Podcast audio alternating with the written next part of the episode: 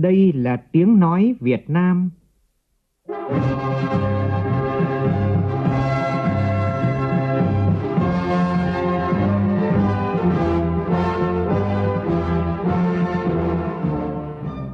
là tiếng nói Việt Nam, phát thanh từ Hà Nội, thủ đô nước Cộng hòa xã hội chủ nghĩa Việt Nam.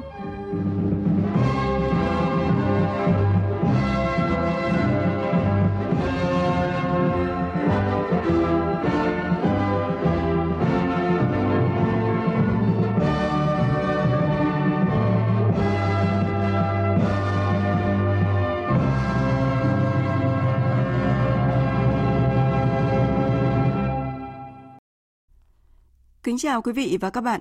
Mời quý vị và các bạn nghe chương trình Thật sự trưa của Đài Tiếng Nói Việt Nam. Chương trình có những nội dung chính sau đây.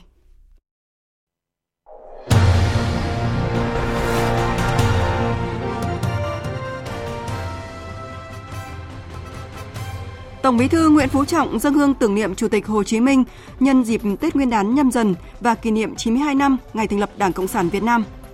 Lãnh đạo Đảng, Nhà nước Lào gửi điện chúc mừng lãnh đạo Đảng, Nhà nước Việt Nam nhân dịp đón Tết nhâm dần. Thủ tướng Phạm Minh Chính kiểm tra công tác ứng trực sẵn sàng chiến đấu và chúc Tết tại Bộ Tư lệnh Phòng không không quân. Chủ tịch Quốc hội Vương Đình Huệ thăm tặng quà Tết cho các hộ nghèo, gia đình chính sách tại hai huyện Nghi Lộc và Hưng Nguyên, tỉnh Nghệ An. Bộ Giao thông Vận tải quyết định dỡ bỏ quy định về giãn cách chỗ ngồi với phương tiện vận tải hành khách. Trong phần tin quốc tế, Triều Tiên tiếp tục phóng tên lửa lần thứ 7 trong chưa đầy một tháng. Ngay lập tức, chính phủ Nhật Bản thành lập một nhóm đặc trách để thu thập thông tin và điều tra về vụ phóng vật thể bay của Triều Tiên. Thế giới vượt mốc 10 tỷ liều vaccine COVID-19 được tiêm.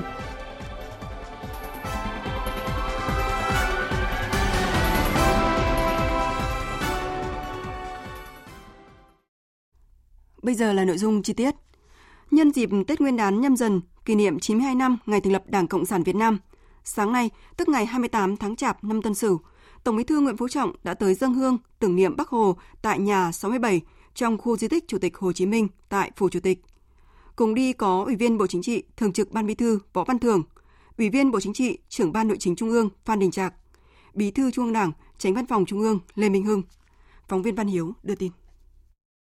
Nhà 67, nơi Chủ tịch Hồ Chí Minh chút hơi thở cuối cùng, hiện vẫn còn lưu giữ nhiều kỷ vật gắn bó với cuộc đời sự nghiệp của người. Trong không khí trang nghiêm và xúc động, Tổng Bí thư Nguyễn Phú Trọng thắp nén hương thơm, thành kính tưởng nhớ và biết ơn Chủ tịch Hồ Chí Minh, vị cha già dân tộc, lãnh tụ kính yêu của nhân dân Việt Nam, người đã để lại kho tàng vô giá những bài học quý báu về tư tưởng, đạo đức, phong cách, lối sống cho các thế hệ hôm nay và mai sau học tập và noi theo. Nói chuyện thân mật với tập thể cán bộ nhân viên khu di tích, Tổng Bí thư Nguyễn Phú Trọng chia sẻ, dù đã nhiều lần đến nhà 67 thắp hương tưởng nhớ Bác Hồ, nhưng lần nào cũng vô cùng xúc động. Tôi thì năm nào Tết cũng vào đây để thắp hương tưởng niệm Bác vào ngày 2 tháng 9 vào ngày sinh của Bác. Mỗi lần vào thì lại có một cái cảm xúc nó rất là đặc biệt. Chúng ta luôn luôn nhớ ơn công lao của Bác. Mình rất mừng là các đồng chí ở đây đã phục vụ và chăm sóc cái nơi thờ cúng bác đón tiếp khách trong nước, khách quốc tế. Như lần trước, nhiều lần đến thì nói là làm sao để chúng ta truyền tải cho được. Với tất cả tình cảm kính trọng của mình, để nói rõ cái sự ờ, phấn đấu, hy sinh, nỗ lực và đặc biệt là tư tưởng, đạo đức, phong cách của Hồ Chí Minh. Toàn đảng, toàn dân ta thấm nhuần đồng thời bạn bè quốc tế ta phải nể phục và lại cũng hiếm có lãnh tụ nào trên thế giới Nhân dịp Tết cổ truyền của dân tộc, Tổng Bí thư Nguyễn Phú Trọng thân ái chúc toàn thể anh chị em, cán bộ, nhân viên khu di tích và gia đình luôn dồi dào sức khỏe, hạnh phúc, nhiều niềm vui, tiếp tục học tập, làm theo gương Bác, đồng thời giới thiệu, truyền tải đầy đủ, sâu sắc, chân thành về cuộc đời sự nghiệp của Chủ tịch Hồ Chí Minh tới đồng bào chiến sĩ cả nước và du khách quốc tế tới tham quan.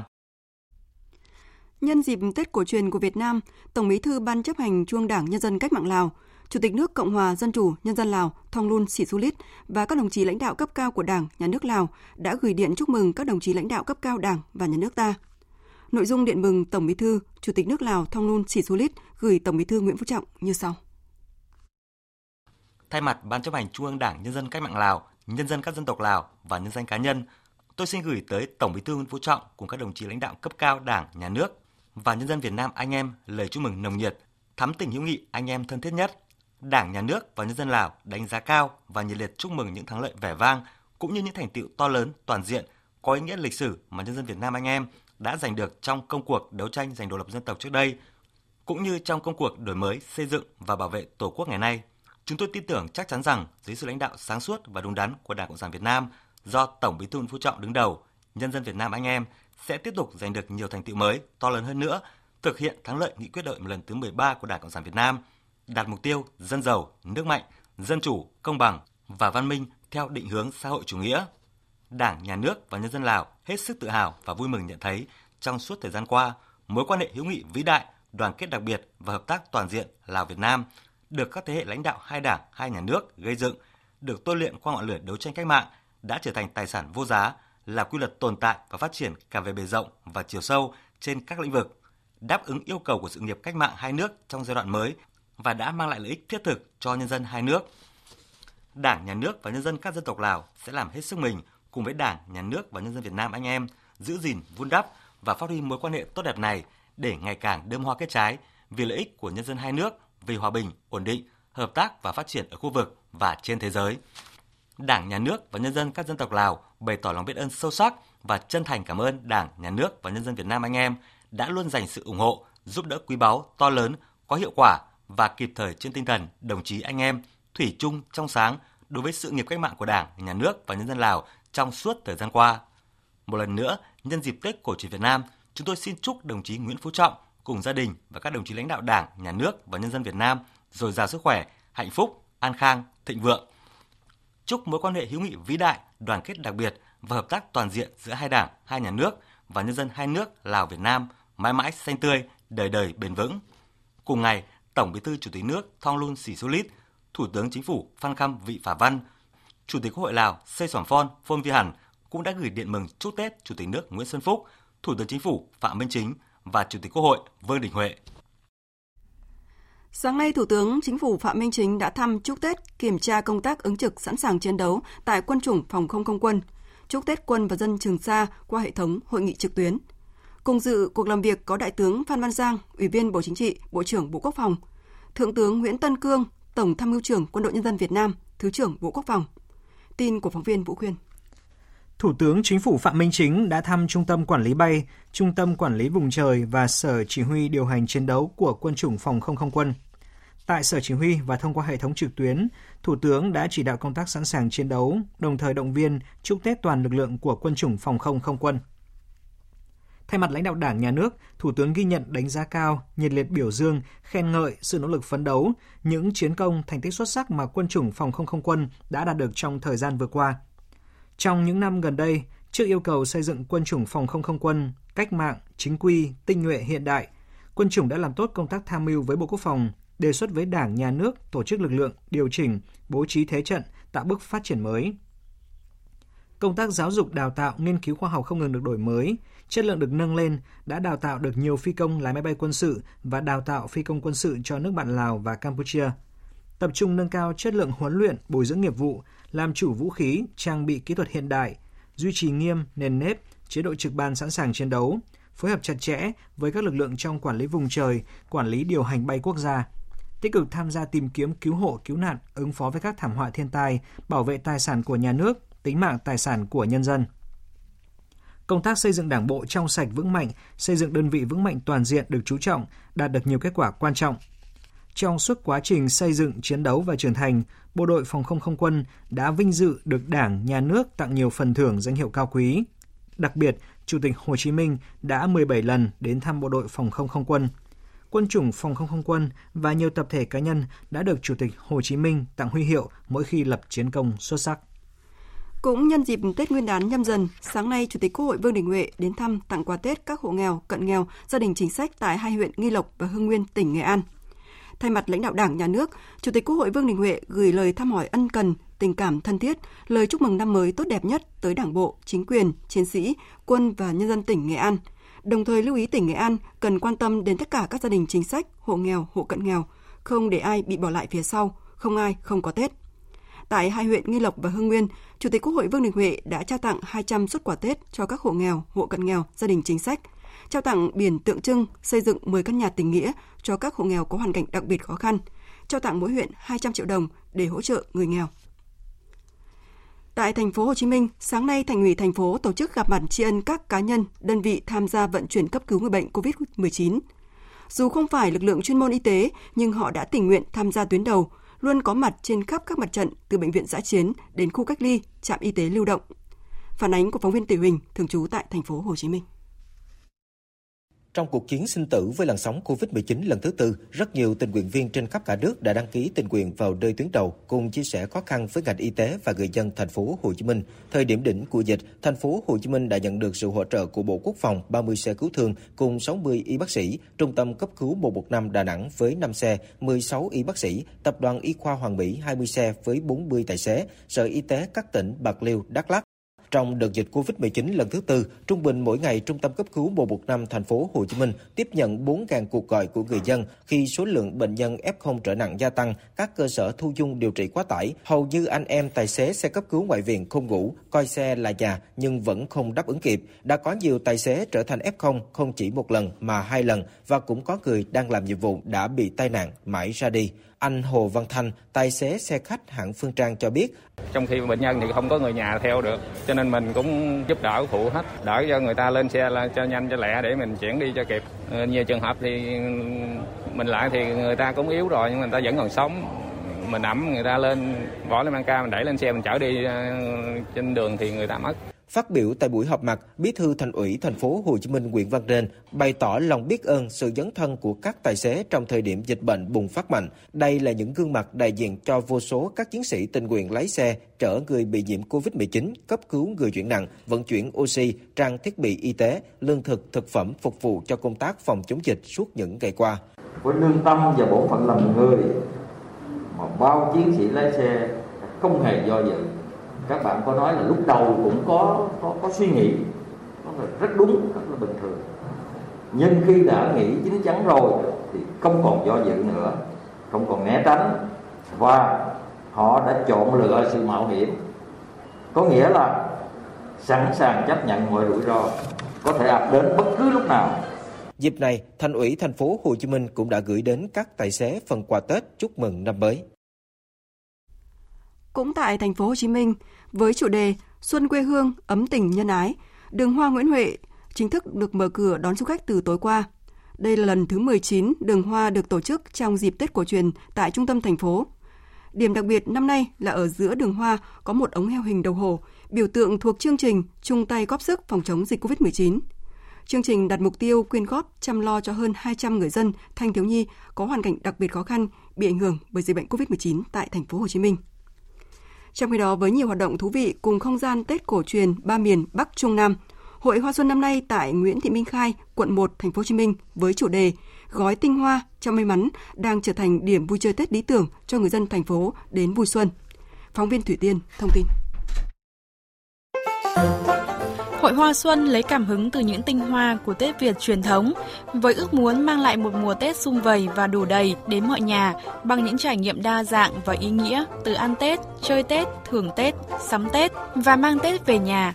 Bên cạnh đó, không gian Tết cổ truyền ba miền với tiểu cảnh thiết kế tỉ mỉ là điểm nhấn của lễ hội xuân ở Novaland Gallery. Nhiều trò chơi dân gian truyền thống diễn ra trong dịp Tết cũng được tái hiện như ô ăn quan, nhảy sạp, bịt mắt, đập chuông, ném vòng, nạn tò he, vân vân. Tham gia hội hoa xuân, chị Nguyễn An ở quận 7, thành phố Hồ Chí Minh chia sẻ. Ờ, thành phố Hồ Chí Minh vừa trải qua những ngày tháng chống dịch rất là căng thẳng nên khi mà được cùng người thân và bạn bè đến tham quan ở đây á, thì tôi thực sự rất là vui và những cái trò chơi dân gian cùng với những trang trí trong những ngày Tết và tôi hy vọng là bản thân và gia đình sẽ có thật nhiều sức khỏe để bước vào một năm mới bình an, hạnh phúc. Ngoài ra người dân có thể xem bút pháp, nhận chữ đầu năm từ ông đồ, xin quẻ xăm hoặc nghe âm nhạc truyền thống từ cô đào ngồi trọng tre. Điểm nhấn của hội Hoa Xuân là không gian gói bánh trưng với nhiều nồi bánh trưng đỏ lửa bốc khói ngày đêm. Điều thú vị nhất tại góc Tết này là người dân có cơ hội tự tay gói và cho bánh vào nồi dưới sự hỗ trợ của các nghệ nhân lành nghề. Chuỗi sự kiện Hội Hoa Xuân 2022 thành phố Hồ Chí Minh sẽ diễn ra đến ngày 6 tháng 2 năm nay.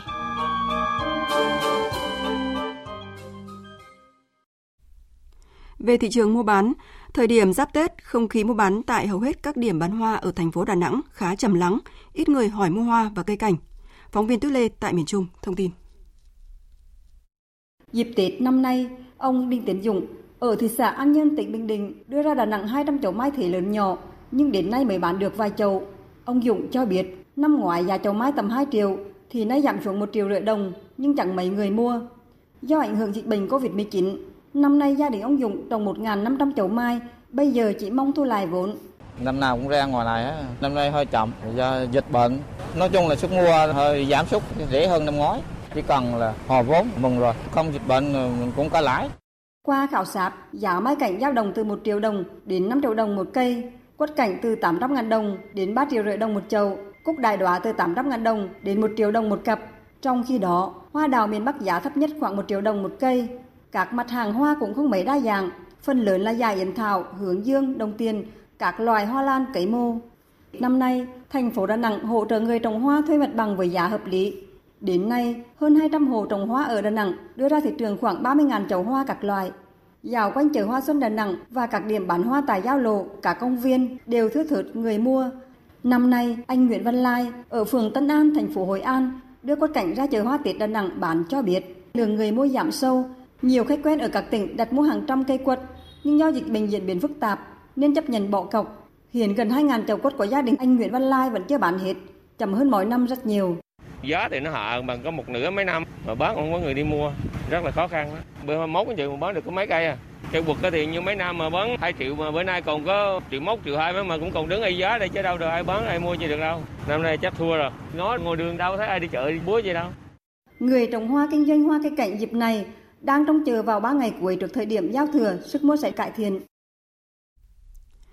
Tết Nguyên đán nhâm dần, các doanh nghiệp làm du lịch tại Cần Thơ đón nhiều niềm vui khi rất đông du khách từ các tỉnh, thành phố đã đăng ký dịch vụ tham quan, nghỉ dưỡng tại Cần Thơ. Phóng viên Hồng Phương thường trú tại đồng bằng sông Cửu Long có bài ghi nhận.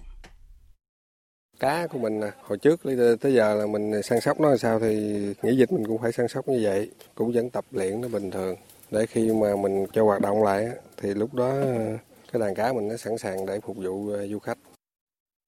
Thì ngoài chuyện phục vụ khách thì hiện tại mình đang tôn tạo lại trồng thêm cây hoặc là trồng thêm rau sạch.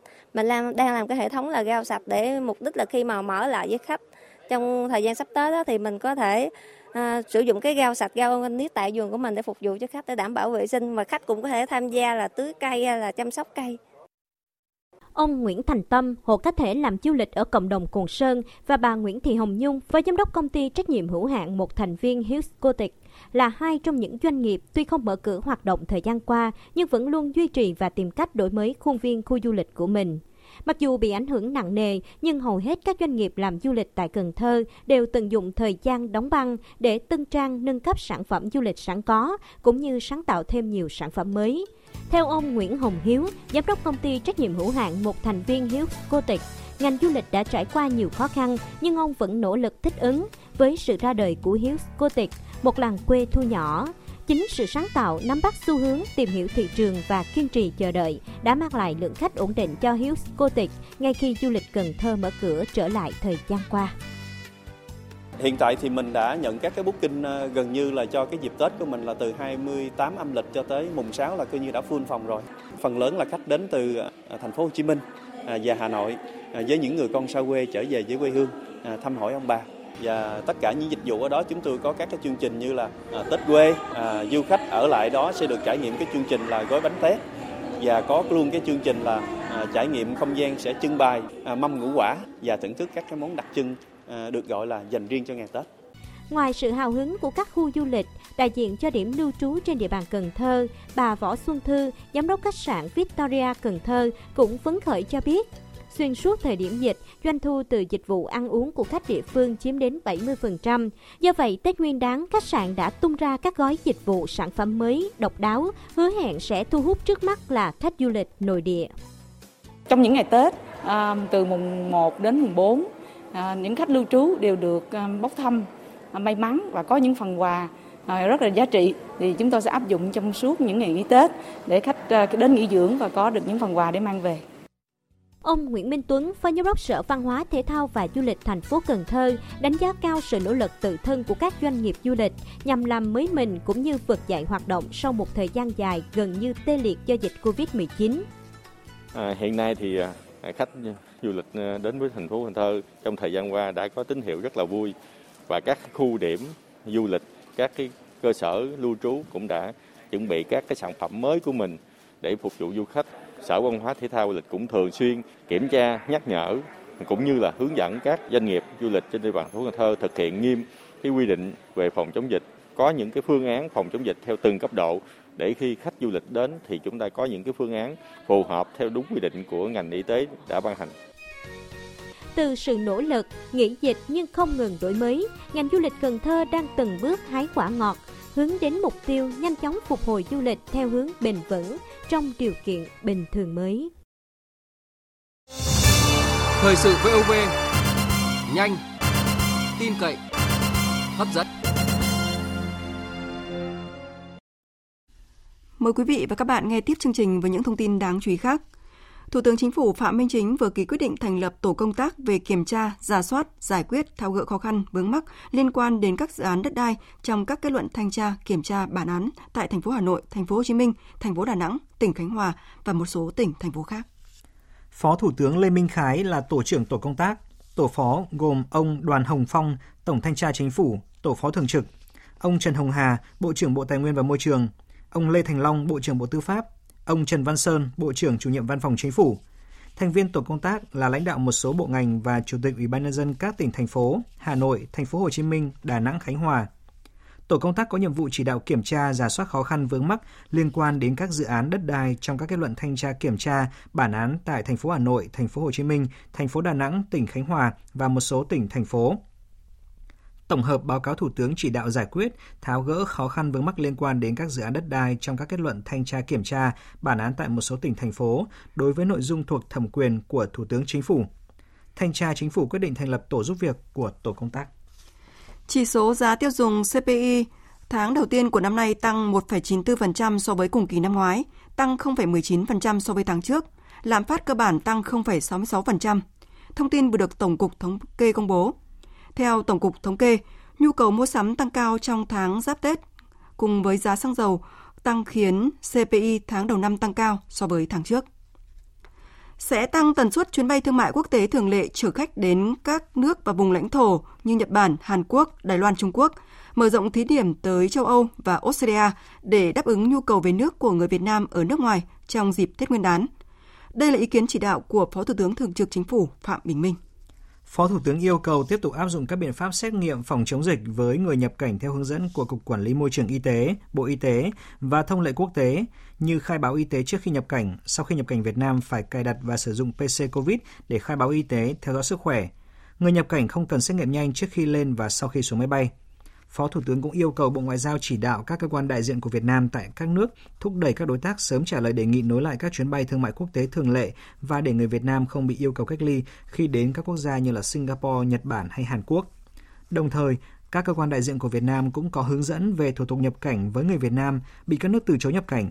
Bộ Y tế có hướng dẫn phòng chống biến chủng Omicron với người nhập cảnh vào Việt Nam qua đường hàng không, đường bộ và đường thủy nhằm khôi phục hoạt động vận tải khách trong tình hình mới và đáp ứng nhu cầu đi lại của người dân dịp Tết Nguyên đán. Bộ Giao thông Vận tải vừa quyết định bỏ quy định về giãn cách chỗ ngồi với phương tiện vận tải hành khách và bỏ quy định về tỷ lệ phương tiện được phép hoạt động. Theo đó, tần suất hoạt động của xe khách và các phương tiện vận tải công cộng nội tỉnh do các địa phương quyết định với xe khách liên tỉnh, các địa phương ở đầu đi và đến quyết định. Các phương tiện được phép chở tối đa số người theo thiết kế, không phải bắt buộc để ghế trống giữa các hành khách. Tiếp theo là một số thông tin về thời tiết qua phần tổng hợp của biên tập viên Nguyễn Kiên. Ngày và đêm hôm nay, không khí lạnh tiếp tục ảnh hưởng đến các nơi khác ở phía Tây Bắc Bộ và Bắc Trung Bộ, sau đó ảnh hưởng đến một số nơi ở Trung Trung Bộ. Ở Bắc Bộ và Bắc Trung Bộ trời rét đậm rét hại. Nhiệt độ thấp nhất ở Bắc Bộ phổ biến từ 10 đến 13 độ, vùng núi từ 7 đến 10 độ, vùng núi cao có nơi dưới 3 độ và có khả năng xảy ra băng giá, mưa tuyết. Bắc Trung Bộ phổ biến từ 11 đến 14 độ, Thông tin tích cực là ở vùng đồng bằng trời khô ráo cả ngày, thuận lợi hơn cho người dân mua sắm Tết. Dự báo là rét đậm rét hại sẽ còn tiếp diễn trong những ngày Tết Nguyên đán do các đợt không khí lạnh liên tục được bổ sung. Khu vực Trung và Nam Trung Bộ ban ngày và đêm nay có mưa, mưa rào và có nơi có rông, nhiệt độ cao nhất 27 đến 31 độ. Tây Nguyên và Nam Bộ có một ngày thời tiết đẹp, ban ngày có nắng, nhiệt độ cao nhất ở Tây Nguyên là 31 độ, còn Nam Bộ phổ biến từ 31 đến 33 độ, thuận lợi cho người dân tham gia các hoạt động ngoài trời dịp Tết đến xuân về.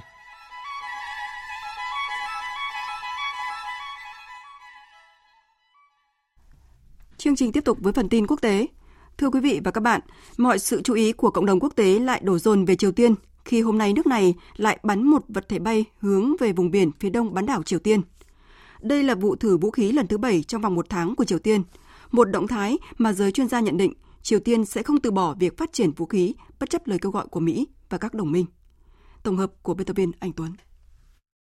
Chính phủ Nhật Bản cho biết tên lửa đã rơi xuống bên ngoài vùng đặc quyền kinh tế của nước này, đồng thời nhấn mạnh loạt vụ phóng tên lửa vừa qua của Triều Tiên đã vi phạm các nghị quyết của Liên Hợp Quốc. Thủ tướng Nhật Bản Kishida Fumio đã chỉ đạo chính phủ cung cấp thông tin cho dư luận một cách nhanh chóng và chính xác, kiểm tra sự an toàn của tàu bè và máy bay, cũng như ứng phó với bất kỳ diễn biến bất ngờ nào. Quân đội Hàn Quốc cũng xác nhận Triều Tiên đã phóng vật thể nghi là tên lửa đạn đạo trong sáng nay từ khu vực tỉnh Chagang của nước này về hướng bờ biển phía đông của bán đảo Triều Tiên. Tổng thống Hàn Quốc Moon Jae-in đã triệu tập một cuộc họp khẩn của Hội đồng An ninh Quốc gia để bàn về sự việc. Sự kiện trên đánh dấu lần thứ bảy Triều Tiên phóng tên lửa trong tháng 1 năm nay. Trong bối cảnh ngoại giao với Mỹ bế tắc, các vụ thử tên lửa mới nhất của Triều Tiên đã nhanh chóng thu hút sự chú ý của nhiều quốc gia trên thế giới và khiến nhiều ông lớn như Mỹ và đồng minh đứng ngồi không yên. Tránh văn phòng nội các Nhật Bản Matsuno nói. Eh, một loạt các hành động của Triều Tiên bao gồm nhiều lần phóng tên lửa đạn đạo trong quá khứ, đe dọa hòa bình và an ninh của Nhật Bản và khu vực, và là một vấn đề nghiêm trọng đối với cộng đồng quốc tế nói chung, bao gồm cả Nhật Bản. Vì tính mạng và tài sản của người dân, chúng tôi sẽ tiếp tục nỗ lực hết sức để thu thập và phân tích thông tin, cũng như theo dõi tình hình.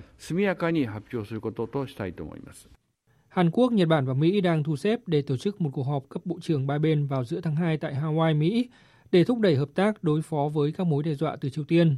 Ông Choi Jong Sam, người phát ngôn Bộ Quốc phòng Hàn Quốc nói: 한편 우리 정부는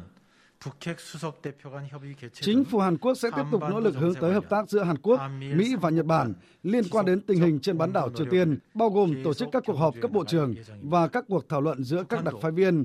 Chúng tôi kêu gọi Triều Tiên nối lại đối thoại và hợp tác trong thời gian sớm nhất, phù hợp với kỳ vọng của cộng đồng quốc tế về hòa bình và ổn định trên bán đảo Triều Tiên.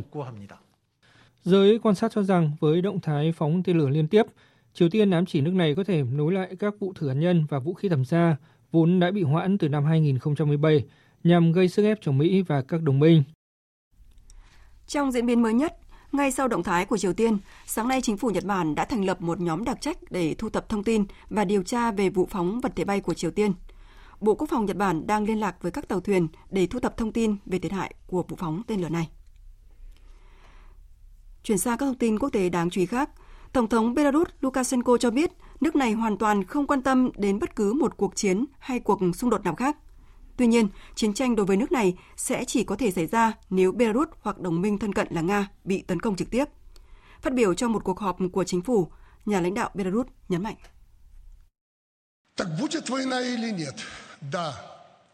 Chiến tranh có thể sẽ xảy ra, nhưng chỉ trong hai trường hợp duy nhất. Đó là hành động xâm lược trực tiếp chống lại đất nước Belarus của chúng ta. Trường hợp thứ hai để Belarus tham gia vào cuộc chiến, đó là khi đồng minh thân cận của chúng ta, Liên bang Nga bị tấn công trực tiếp, hoặc các hành động gây hấn tương tự nhằm vào lãnh thổ của Liên bang Nga. Điều này dựa trên các thỏa thuận liên minh giữa hai đất nước của chúng ta. Vào đầu tháng 2 tới, Nga và Belarus sẽ tổ chức các cuộc tập trận chung ở Belarus trong bối cảnh căng thẳng xung quanh vấn đề Ukraine leo thang. Theo ông Lukashenko, các cuộc tập trận sẽ giúp nước này hiểu rõ hơn về những khu vực cần tập trung lực lượng, đồng thời nhấn mạnh sẵn sàng bảo vệ sườn phía nam của mình. Bộ Ngoại giao Mỹ từng cảnh báo các cuộc tập trận giữa Nga và Belarus có thể là dấu hiệu cho thấy Nga đang chuẩn bị cho chiến tranh, đồng thời khẳng định rất cảnh giác với mọi điều mà Nga đang làm. Trong khi đó, NATO cáo buộc Nga điều khoảng 100.000 quân tới sát biên giới với Ukraine từ ba phía, bày tỏ lo ngại nước này có thể phát động một cuộc chiến tổng lực.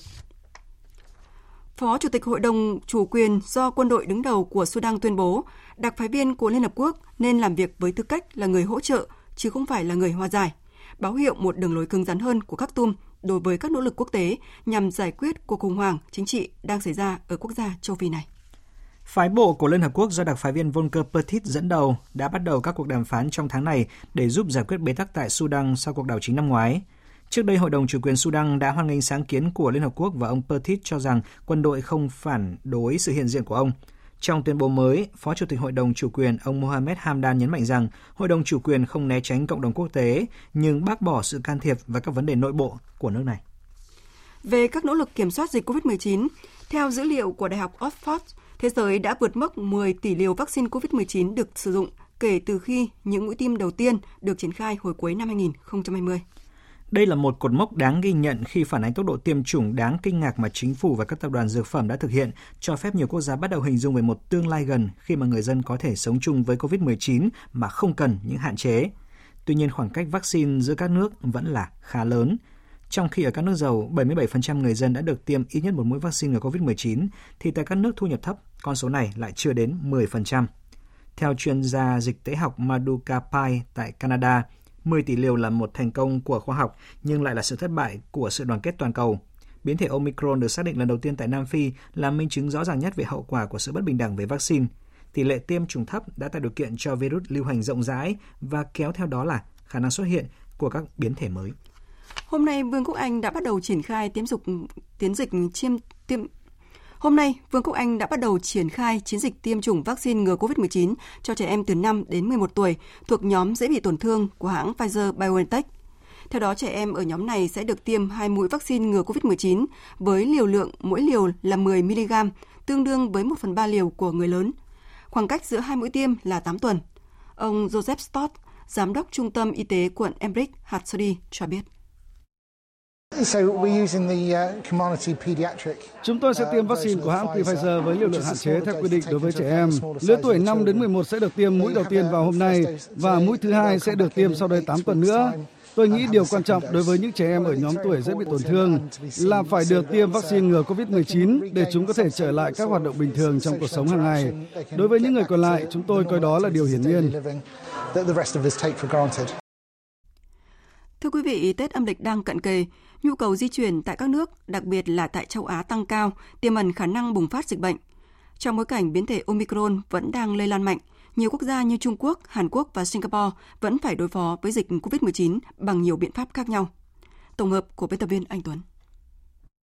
Mỗi khi Tết đến, cả trăm triệu người Trung Quốc ở mọi tầng lớp xã hội sẽ về quê ăn Tết.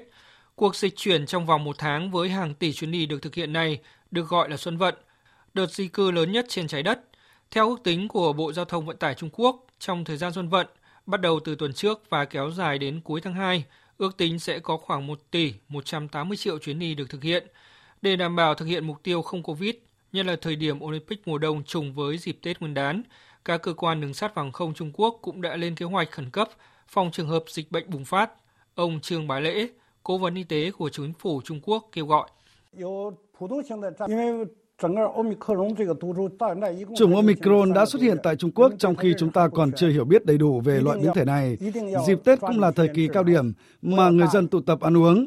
Vì tình hình đặc biệt của đợt đại dịch mới, tôi hy vọng rằng mọi người sẽ quan tâm đến tình hình chung, bảo vệ bản thân, bảo vệ gia đình và cố gắng tránh tụ tập, ăn uống và tụ tập càng ít càng tốt để đón một cái Tết an toàn.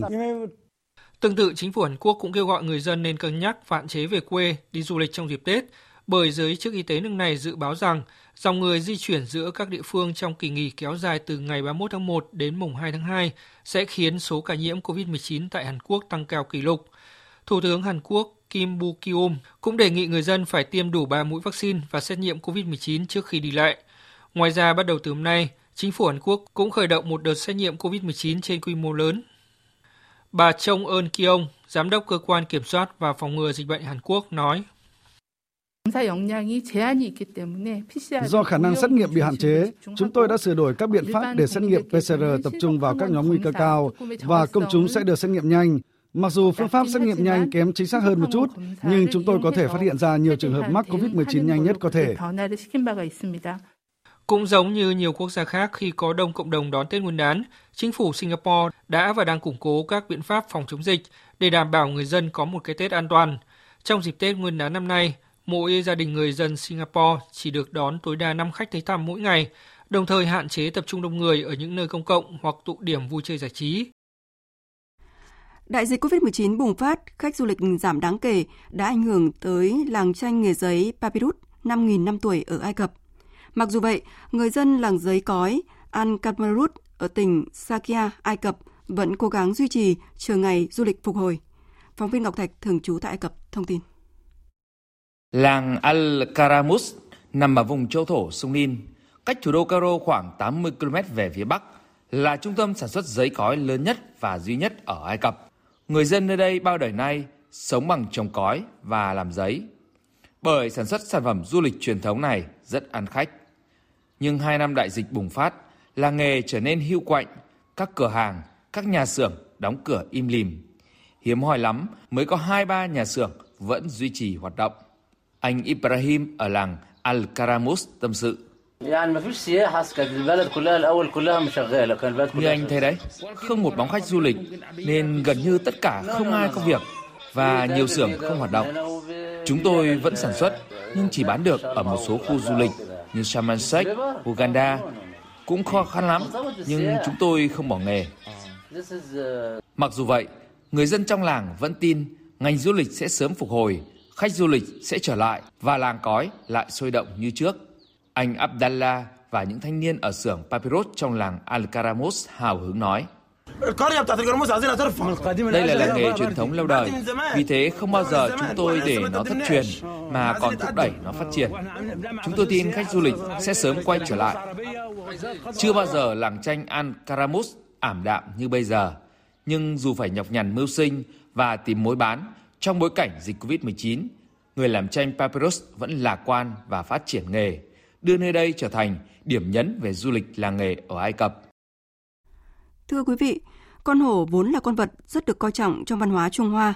Vì vậy, hình ảnh về con hổ, loài vật tượng trưng cho uy quyền, sức mạnh và cũng là biểu tượng của may mắn, xuất hiện khá phổ biến trên khắp đất nước Trung Hoa, khi nhiều người dân nước này đang tưng bừng chào đón lễ hội mùa xuân, đánh dấu sự khởi đầu của một năm mới tốt lành.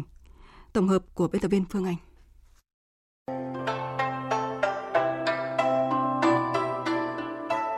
Con hổ là biểu tượng thứ ba trong cung hoàng đạo 12 con giáp, tượng trưng cho lòng can đảm, dũng cảm.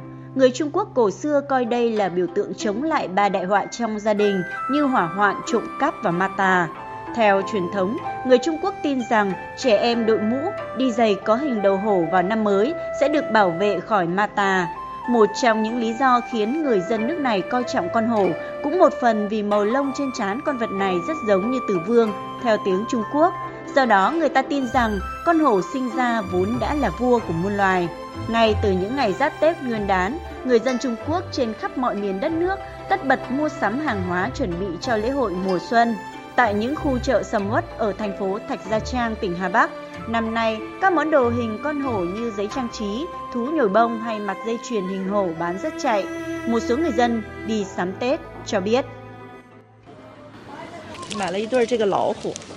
Tôi đã mua một cặp hổ trang trí vì tôi sinh năm dần. Tôi cũng mua một cặp nút cát tường và giấy trang trí để mang không khí Tết về nhà.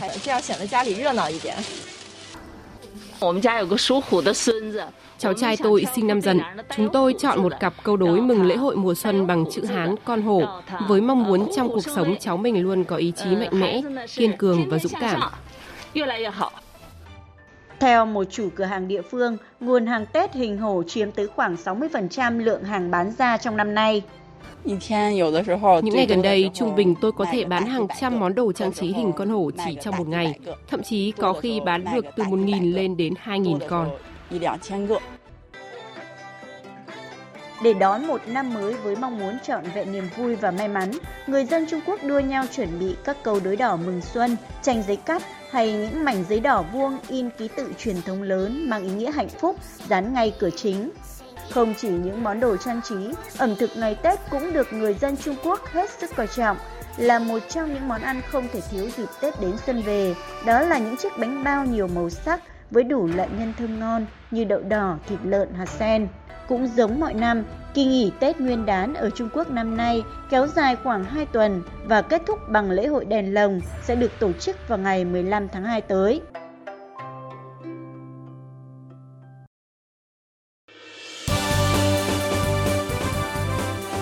Thời sự tiếng nói Việt Nam. Thông tin nhanh. Bình luận sâu. Tương tác đa chiều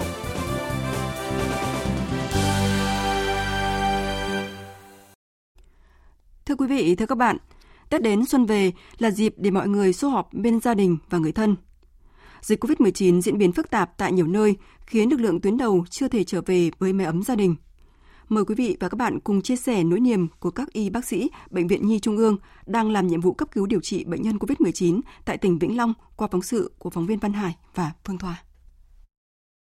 Khác hẳn không khí nhộn nhịp đón xuân mới ngoài đường phố, Trung tâm hồi sức tích cực cho bệnh nhân COVID-19 của Bệnh viện Nhi Trung ương đặt tại tỉnh Vĩnh Long rất im ắng, nghe rõ tiếng bíp bíp đều đều của máy thở. Nơi đây luôn có trên dưới 100 bệnh nhân COVID-19 nặng phải thở máy. Lần đầu tiên đón Tết xa nhà dưới nắng vàng phương Nam, bác sĩ Nguyễn Trọng Dũng, Bệnh viện Nhi Trung ương cảm thấy nhớ nhà, nhớ cái xe lạnh của thủ đô Hà Nội. Đây là lần đầu tiên tôi đón Tết xa nhà, cái cảm giác nó rất là đặc biệt. Đi một công tác ở một nơi xa như này cũng trong cái hoàn cảnh mà dịch bệnh nó rất là phức tạp. Giống như các đồng nghiệp khác thì cái nhiệm vụ thì vẫn được đặt lên hàng đầu. Gần 2 tháng kể từ khi bác sĩ Dũng lên đường chi viện chống dịch tại tỉnh Vĩnh Long, cũng là ngần ấy thời gian, chị Đào Thị Kim Anh, vợ anh, phải xin nghỉ công việc kế toán để ở nhà chăm sóc các con và một mình chuẩn bị đổ Tết cho gia đình. Anh vừa đi trực về à? Vừa đi anh vừa đi vào xem bệnh viện. Khi uh, biết anh không về ăn Tết thì em cũng rất là buồn và hụt hẫng. Nhưng mà em hiểu là chồng mình cùng cả các ờ, cán bộ y tế ở bệnh viện Nhi Trung ương đang uh, giúp đỡ những người bệnh trong lúc khó khăn. Em cũng hy vọng là trong thời gian tới thì dịch bệnh cũng sẽ được đẩy lùi. Bố con đi công tác xa, con nhà bố. Con chúc bố mạnh khỏe và cứu những người bệnh nhân bị mắc Covid ạ. Con mong muốn bố về sớm với con ạ. Cũng trực tiếp chăm sóc bệnh nhân COVID-19 nặng ở Trung tâm Hồi sức tích cực của Bệnh viện Nhi Trung ương đặt tại tỉnh Vĩnh Long. Điều dưỡng viên Trần Ngọc Yến cho biết, lên đường chi viện từ ngày 10 tháng 12, để lại hai con nhỏ đều đang học tiểu học nhờ bố chồng chăm sóc. Bận rộn với công việc nơi phương xa, chị Yến không thể không lo lắng cho gia đình khi dịch bệnh tại Hà Nội vẫn còn căng thẳng. Lần đầu tiên đi xa nhà nhất trong vòng 2 tháng, không chỉ riêng gì là nói đến đón Tết. Đây là cái nghĩa vụ, cái nhiệm vụ cao cả của mình thì mình phải cố gắng hết sức, quyết tâm hết mình để hoàn thành tốt nhiệm vụ. Chỉ cần bệnh nhân khỏe mạnh hơn một tí là mình thấy hạnh phúc lắm. Chia sẻ với những đồng nghiệp nơi tuyến đầu chống dịch, Bệnh viện Nhi Trung ương tổ chức tất niên online vào ngày giáp Tết Nguyên đán, đi đến từng nhà hoặc gửi quà tới những gia đình thầy thuốc đang làm nhiệm vụ tại Vĩnh Long. Trên mỗi chuyến xe đi tặng quà, tiến sĩ Trần Văn Học, Chủ tịch Công đoàn và Thạc sĩ Lê Văn Tùng, Phó Bí thư Đoàn Thanh niên Cộng sản Hồ Chí Minh Bệnh viện Nhi Trung ương đều bày tỏ niềm tự hào về những đồng nghiệp của mình. Xác định là trung tâm hồi sức cấp cứu ở Vĩnh Long ấy là thuộc một cái đơn vị của thuộc bệnh viện Nhi Trung ương. Thế nên là đa số là anh em là xung phong. Hàng ngày là lãnh đạo bệnh viện là thường xuyên có điện thăm hỏi này, cập nhật tình hình anh em ở trong đó và tình điều trị bệnh nhân tại trong đó này. Cử đoàn mang các cái quà như bánh trưng rồi hoa rồi tổ chức cái Tết ở trong Vĩnh Long, tương đối cũng như là Tết ở ngoài Bắc với 68 cán bộ nhân viên ăn Tết giao thừa ở trong Vĩnh Long.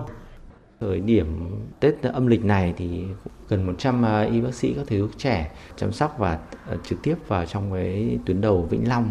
Để chúng ta chống dịch thì chúng tôi cũng có những cái chương trình chia sẻ cùng với ờ, các y bác sĩ. Chúng tôi có đến nhà ờ, y bác sĩ để thăm hỏi, động viên, để hỗ trợ đối với các gia đình. Đồng thời nữa, chúng tôi cũng có kết nối với các y bác sĩ ở trong Vĩnh Long để các y bác sĩ trực tiếp trong những cái tuyến đầu đấy có thể yên tâm về phương của mình để tiếp tục yên tâm công tác và chống lại dịch bệnh này.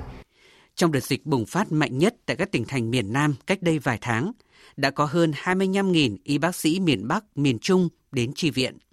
Tiếp nối hoạt động này, giờ đây vẫn có hàng nghìn y bác sĩ đang tiếp sức tại đây. thầm lặng dành giật sự sống cho người bệnh ngay cả trong những ngày Tết Nguyên đán. Thầy thuốc, những người mẹ hiền đã trao tình thân bao la khắp nơi để một ngày đại dịch sẽ được đẩy lùi và cuộc sống bình yên sẽ trở lại.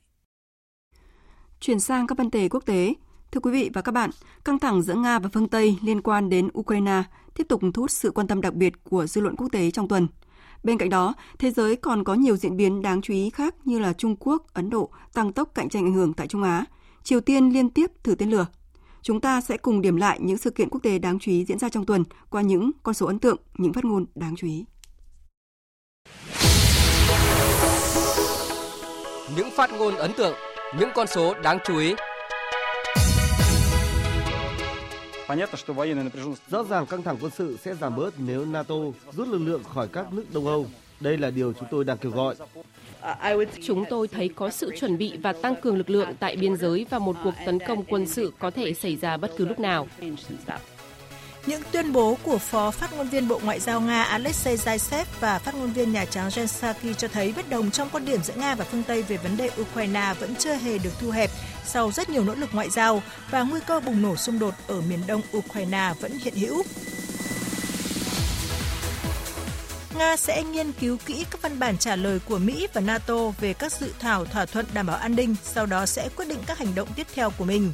Đây là tuyên bố của Tổng thống Nga Vladimir Putin trong cuộc điện đàm với Tổng thống Pháp Emmanuel Macron. Với vai trò chủ tịch luân phiên của EU, Pháp đang nỗ lực xúc tiến đối thoại với Nga về các vấn đề an ninh của châu Âu, trong đó có Ukraine. 500 triệu đô la, đó là con số mà Chủ tịch Trung Quốc Tập Cận Bình cam kết viện trợ cho năm nước Trung Á Kazakhstan, Uzbekistan, Turkmenistan, Kyrgyzstan và Tajikistan trong hội nghị thượng đỉnh giữa Trung Quốc và các nước này. Trong khi đó, Ấn Độ cũng tổ chức sự kiện tương tự với năm nước Trung Á để thảo luận về một lộ trình hợp tác đầy tham vọng trong tương lai. Hai sự kiện cho thấy cuộc cạnh tranh gay gắt giữa Trung Quốc và Ấn Độ tại khu vực chiến lược này. Số 6, đó là số vụ thử tên lửa mà Triều Tiên đã tiến hành chỉ trong vòng một tháng, với lần gần nhất vào ngày 27 tháng 1 vừa qua. Đây được xem là chiến thuật của Triều Tiên nhằm gây sức ép với Mỹ và Hàn Quốc liên quan đến các cuộc tập trận chung của hai quốc gia này.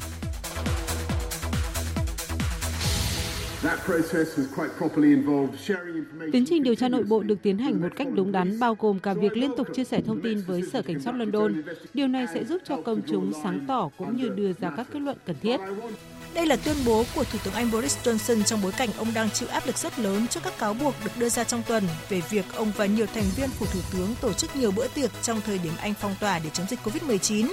Tuy nhiên, ông Boris Johnson kiên quyết không từ chức Thủ tướng Anh với lý do cần chờ kết quả điều tra cuối cùng của Sở Cảnh sát. Biến thể Omicron sẽ ảnh hưởng đến hoạt động kinh tế toàn cầu trong quý đầu tiên của năm nay, nhưng sẽ giảm dần bắt đầu từ quý 2 các thách thức khác và xu hướng chính sách kinh tế dự kiến sẽ có tác động lớn hơn. Đây là nhận định của Phó Tổng Giám đốc điều hành Quỹ tiền tệ quốc tế Gita Kopina về tác động của biến thể Omicron tới nền kinh tế toàn cầu.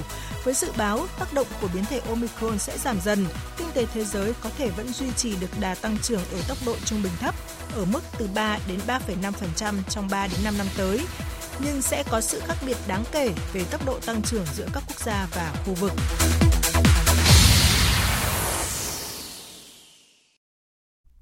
Chương trình Thật sự trưa của Đài Tiếng Nói Việt Nam sẽ tiếp tục với trang tin thể thao và thông tin dự báo thời tiết.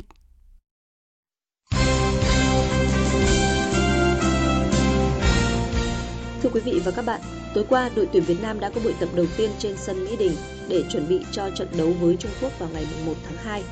Ở buổi tập này, huấn luyện viên Park Hang-seo đã chia các cầu thủ làm hai nhóm. Nhóm các cầu thủ thi đấu trong trận gặp Australia tập nhẹ để phục hồi thể trạng các cầu thủ còn lại và nhóm các cầu thủ không sang Australia tập luyện với cường độ cao hơn. Bên cạnh đó, Văn Toàn và Tiến Linh cũng trở lại sau thời gian điều trị COVID-19 và được hỗ trợ các bài tập củng cố nền tảng thể lực. Thầy trò huấn luyện viên Park Hang-seo đang rất khao khát có điểm trong lần đầu tiên tham dự vòng loại cuối của một kỳ World Cup. Tối nay, đội tuyển nữ Việt Nam sẽ có trận đấu với đội tuyển nữ Trung Quốc ở tứ kết Asian Cup nữ 2022. Đây được đánh giá là trận đấu khó khăn với thầy trò huấn luyện viên Mai Đức Chung. Sau khi vượt qua vòng đấu bảng, đội tuyển nữ Việt Nam đã có thêm những ngày nghỉ ngơi để lấy lại cả tinh thần và thể lực. Điều này hết sức quan trọng để đội tuyển nữ Việt Nam có thể kỳ vọng vào một trận đấu tốt trước đối thủ mạnh hơn. Phát biểu trước trận đấu, huấn luyện viên Mai Đức Trung nhấn mạnh, để có mặt ở trận tứ kết này, chúng tôi đã có sự nỗ lực cố gắng rất lớn khi chúng tôi đang gặp khó khăn.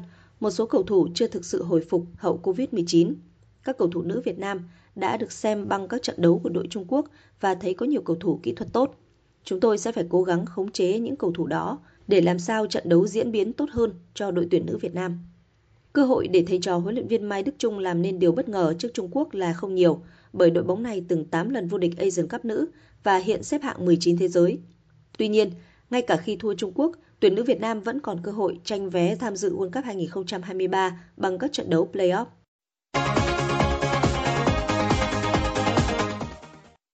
Thời điểm này, sự chuẩn bị của các đội tuyển thể thao Việt Nam đã trở nên gấp gáp hơn khi SEA Games 31 chỉ còn 3 tháng nữa sẽ khởi tranh. Hàng loạt những kế hoạch tập huấn trong nước và quốc tế đã được lập ra, thậm chí các vận động viên cũng tập luyện xuyên Tết với mục tiêu ghi dấu ấn ở kỳ SEA Games trên sân nhà. Ông Hoàng Quốc Vinh, vụ trưởng vụ thể thao thành tích cao 1, Tổng cục Thể dục Thể thao cho biết. Các vận động viên trọng điểm là không về Tết vì chúng ta chỉ còn có 100 ngày nữa là đến SEA Games. 100 ngày nữa nếu mà chúng ta không bị cách ly rồi chúng ta không ờ, phải ờ, hoãn hủy các cuộc đấu thì cũng đã là quá ít. Cho nên là các vận động viên phải tích cực từng giờ, từng phút và từng giây tranh thủ đến tận SEA Games. Dù không được nghỉ Tết nhưng các vận động viên đều vui vẻ và tràn đầy quyết tâm mang vinh quang về cho Tổ quốc. Vận động viên Quách Công Lịch chia sẻ. Cái niềm ờ, vui lớn nhất của mình đó là thi đấu trên sân nhà mà giành đứng trên bảng cá nhân. Cho nên đấy cũng là cái động lực mà em ờ, sẽ cố gắng ờ, và quyết tâm để mình cải thiện thành tích và tập luyện tốt hơn để mà đạt được cái mục tiêu của mình. Bên cạnh việc tập luyện xuyên Tết, một số đội tuyển sẽ đi tập huấn nước ngoài như bắn súng, tập huấn và thi đấu tại Hàn Quốc, Thái Lan. Đội tuyển Kuras đi tập huấn tại Uzbekistan, đội tuyển judo đi Mông Cổ và đội tuyển bơi sẽ trở lại Hungary.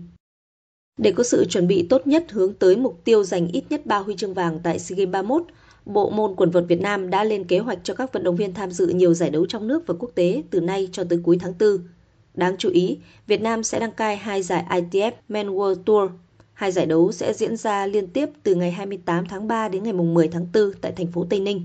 Đây là giải đấu quy tụ nhiều vận động viên hàng đầu của quần vợt Việt Nam tham dự cọ sát và nâng cao trình độ trước khi góp mặt ở SEA Games 31. Trước hai giải đấu này, dự kiến quần vợt Việt Nam còn tham dự một loạt các giải đấu quốc tế quan trọng khác ở Sri Lanka, Cộng hòa Dominica và Malaysia. Tay vợt nữ số 1 thế giới Ashley Barty đã lội ngược dòng đầy kịch tính trước đối thủ Daniel Collin ở trận chung kết Australia mở rộng 2022 nội dung đơn nữ. Đây là lần đầu tiên sau 44 năm danh hiệu Grand Slam ở lại với nước chủ nhà. Đáng chú ý, Barty lên ngôi vô địch mà không để thua một set đấu nào. Tính trong cả giải đấu, tay vợt nữ số 1 thế giới chỉ để thua 30 game trong 7 trận. Chức vô địch Australia mở rộng 2022 là danh hiệu Grand Slam thứ 3 trong sự nghiệp của Ashley Barty. Vào lúc 15 giờ 30 phút chiều nay, trận chung kết đơn nam Australia mở rộng sẽ diễn ra giữa Rafael Nadal và Daniel Medvedev. Đây sẽ là trận đấu quan trọng với cả hai tay vợt khi họ sẽ đạt đến cột mốc mới trong sự nghiệp nếu giành chiến thắng. Với Nadal, chức vô địch đơn nam Australia mở rộng 2022 sẽ giúp anh sở hữu danh hiệu lớn thứ 21 để trở thành vận động viên có nhiều danh hiệu Grand Slam nhất lịch sử quần vợt thế giới. Trong khi đó, Medvedev sẽ vươn lên ngôi vị số 1 thế giới nếu đánh bại Nadal. Dự báo thời tiết Mời quý vị và các bạn nghe bản tin dự báo thời tiết cho các khu vực trên cả nước trong buổi chiều và đêm nay. Phía Tây Bắc Bộ có mưa vài nơi, gió nhẹ, trời rét đậm rét hại, vùng núi cao có khả năng xảy ra băng giá, mưa tuyết, nhiệt độ từ 10 đến 17 độ, riêng Lai Châu, Điện Biên có nơi trên 20 độ. Phía Đông Bắc Bộ và Thanh Hóa có mưa vài nơi, gió Đông Bắc cấp 3, vùng ven biển cấp 4, trời rét đậm rét hại, vùng núi cao có khả năng xảy ra băng giá, mưa tuyết, nhiệt độ từ 10 đến 16 độ, vùng núi cao có nơi thấp nhất từ 3 đến 7 độ. Khu vực từ Nghệ An đến Thừa Thiên Huế, phía Bắc có mưa vài nơi, phía Nam có mưa, mưa rào và có nơi có rông. Gió Bắc đến Tây Bắc cấp 3, vùng ven biển cấp 4, trời rét, riêng phía Bắc trời rét đậm. Phía Bắc nhiệt độ từ 13 đến 19 độ, phía Nam từ 20 đến 23 độ. Khu vực từ Đà Nẵng đến Bình Thuận, phía Bắc có mưa, mưa rào rải rác, phía Nam chiều nắng, đêm có mưa vài nơi, gió Đông Bắc cấp 2, cấp 3, phía Bắc sáng và đêm trời lạnh, nhiệt độ từ 21 đến 27 độ, phía Nam từ 28 đến 31 độ. Tây Nguyên chiều nắng, đêm không mưa, gió nhẹ, nhiệt độ từ 16 đến 31 độ. Khu vực Nam Bộ chiều nắng, đêm không mưa, gió Đông Bắc cấp 2, cấp 3, nhiệt độ từ 22 đến 33 độ. Khu vực Hà Nội có mưa vài nơi, gió Đông Bắc cấp 3, trời rét đậm, rét hại, nhiệt độ từ 11 đến 16 độ. Tin dự báo thời tiết biển. Vịnh Bắc Bộ và vùng biển từ Quảng Trị đến Quảng Ngãi có mưa vài nơi, gió Đông Bắc cấp 5 có lúc cấp 6, biển động. Khu vực Bắc Biển Đông, khu vực quần đảo Hoàng Sa thuộc thành phố Đà Nẵng có mưa rào và rông vài nơi, gió Đông Bắc cấp 6, giật cấp 7, cấp 8, biển động. Khu vực giữa Biển Đông có mưa rào và rông vài nơi, gió Đông Bắc cấp 4, cấp 5, riêng khu vực phía Đông Bắc có lúc cấp 6, biển động. Vùng biển từ Bình Định đến Ninh Thuận, vùng biển từ Bình Thuận đến Cà Mau, khu vực Nam Biển Đông và khu vực quần đảo Trường Sa thuộc tỉnh Khánh Hòa có mưa rào vài nơi, gió Đông Bắc cấp 3, cấp 4. Vùng biển từ Cà Mau đến Kiên Giang và Vịnh Thái Lan không mưa, gió nhẹ. Vừa rồi là những thông tin dự báo thời tiết. Trước khi kết thúc chương trình, chúng tôi tóm lược những tin chính đã phát.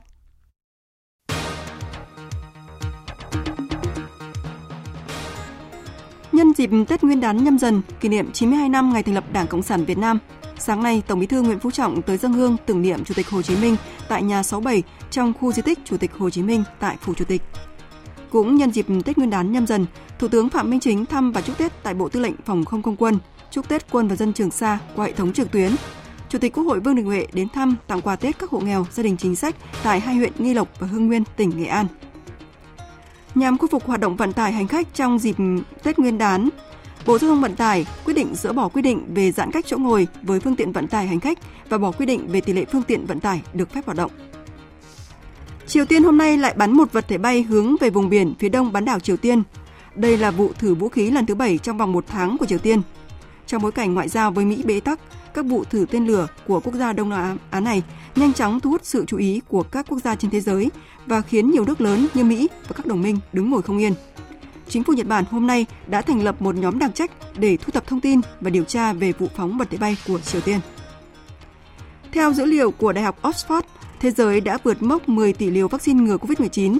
Đây là một cột mốc đáng ghi nhận khi phản ánh tốc độ tiêm chủng đáng kinh ngạc mà chính phủ và các tập đoàn dược phẩm đã thực hiện, cho phép nhiều quốc gia bắt đầu hình dung về một tương lai gần khi người dân có thể sống chung với COVID-19 mà không cần những hạn chế.